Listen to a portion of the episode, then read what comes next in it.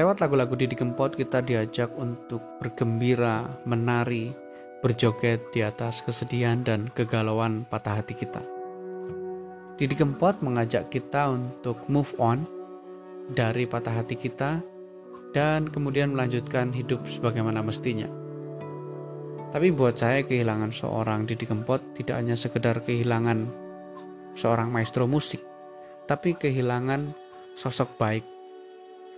Akhir-akhir ini di tengah pandemi ini dan di tengah popularitasnya Didi Kempot yang sedang tenar-tenarnya, Didi Kempot malah sering sekali membuat konser amal untuk penggalangan dana orang-orang yang membutuhkan saat pandemi Covid ini.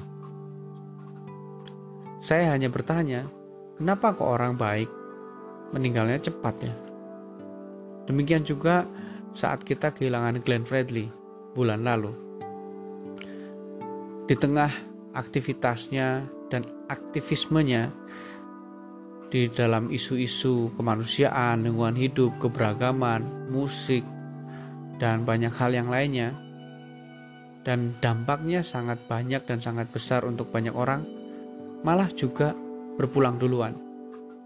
Demikian juga beberapa waktu lalu Jaduk yang juga kita kenal sebagai seorang musisi yang tidak hanya sekedar musisi tapi juga musisi yang berkontribusi untuk banyak orang dengan ngayok jazz, jazz gunung, konser-konser jazz yang dia buat di kampung untuk menumbuhkan ekonomi di daerah itu yang tidak hanya sekedar menumbuhkan ekonomi bagi dirinya sendiri tapi lagi-lagi kenapa orang-orang seperti itu berpulang duluan. Kematian kadangkala seolah-olah terjadi pada orang lain, nggak terjadi pada kita. Saya mengalami beberapa kali kehilangan seperti ini, rasanya amat menyedihkan. Saat saya kehilangan bapak saya, saat saya SMP, kemudian kehilangan pacar saya, kemudian kehilangan ibu saya yang terakhir pada 2014 lalu, saya adalah kehilangan-kehilangan yang amat menyakitkan dan amat menyedihkan. Kadang kita nggak percaya orang-orang yang di dekat kita itu akan berpulang dengan cepat. Seolah-olah kematian itu terjadi jauh di sana. Terjadi untuk tetangga kita, orang yang jauh dari kita, orang yang tidak kita kenal, seolah-olah tidak terjadi pada keluarga dan diri kita sendiri. Saat saya kehilangan ibu saya, saya merasa sedih karena saya kehilangan sosok yang amat sangat saya cintai. Beberapa waktu saya galau, bertahun-tahun saya tidak move on dan selalu menaruh dendam pada orang yang menyebabkan ibu saya meninggal karena kecelakaan itu. Setiap hari saya lewat di depan rumah orang yang menyebabkan ibu saya meninggal kecelakaan. Dan setiap hari saya melewati tempat ibu saya kecelakaan. Buat saya momen-momen seperti itu yang saya rasakan setiap hari itu momen-momen kembali mengingat kenangan saya dengan ibu saya. Demikian juga kehilangan pacar beberapa tahun yang lalu. Kehilangan orang yang juga saya sayangi, saya cintai secara tiba-tiba karena sakit. Apalagi meninggalnya di pelukan saya. Saya galau satu tahun saat itu. Saya tadinya penyiar radio, saya punya banyak aktivitas, um, semuanya saya hentikan seketika dan saya memilih untuk hanya berdiam diri di kamar, di kamar kos saat itu. Saya tidak kuliah, saya tidak ke mana-mana, saya hanya keluar untuk urusan MCK dan makan dan KTM. Selebihnya saya hanya di kamar, menangis, melihat foto-fotonya, galau, dan lain sebagainya. Mungkin buat teman-teman yang belum pernah kehilangan orang-orang dicintai, menganggap itu semua lebay. Tapi sungguh kehilangan orang yang amat kita cintai itu amat dalam rasa sedihnya. Kadangkala saya marah sama Tuhan. Kenapa mereka cepat sekali meninggalkan saya di saat saya mencintai mereka dan mereka mencintai saya.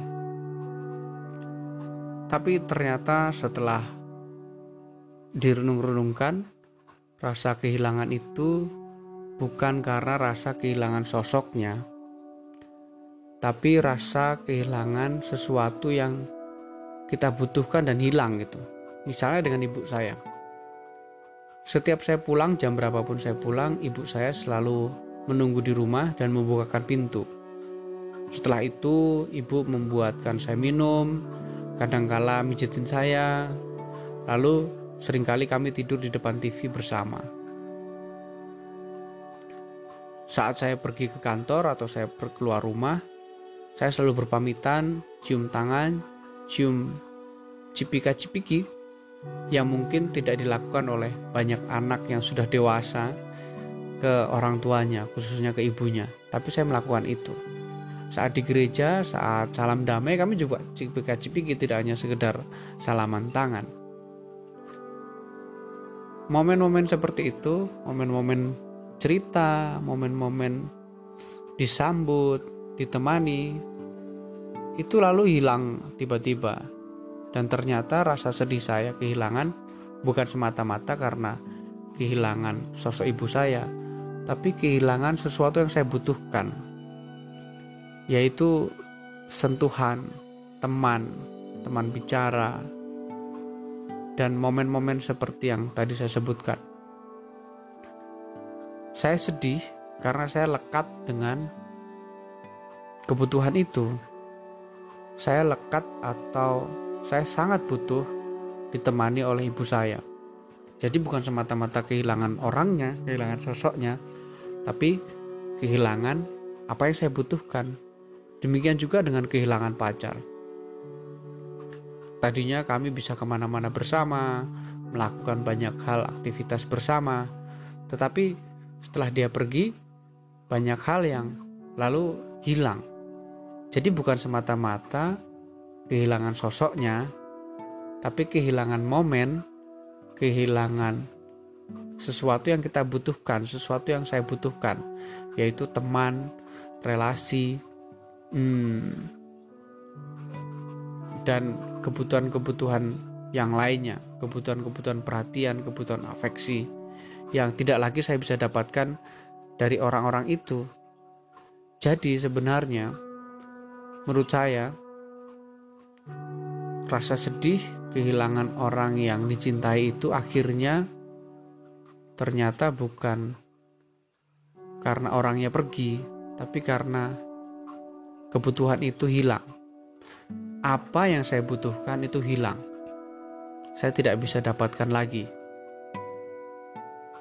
Kalau seandainya orangnya berpulang tapi saya masih bisa mendapatkan sesuatu yang sama, mungkin saya biasa aja.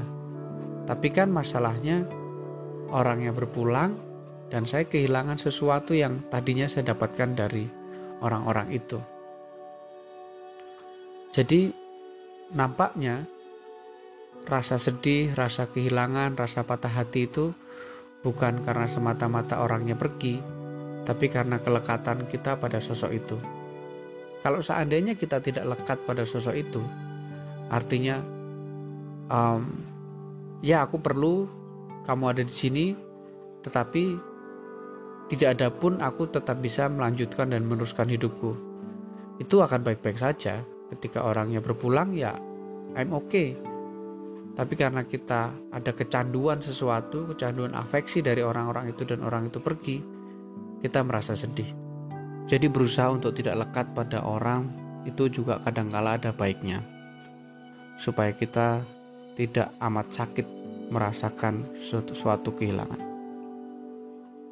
Semoga kita belajar dari kehilangan kita masing-masing